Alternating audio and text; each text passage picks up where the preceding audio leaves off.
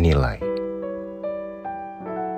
Sebelum kamu menilaiku, duduklah dulu di tempatku dan rasakan dulu apa yang aku tanggung. Sebelum kamu menilaiku, pakailah dulu sepatuku dan lalui dulu apa yang aku lalui setiap hari. Jangan dengarkan ceritaku dari mulut orang lain, tapi cobalah sekali-kali duduk di sampingku agar kamu tahu seperti apa dan bagaimana yang aku lalui setiap hari. Selamat malam, have a nice dreams.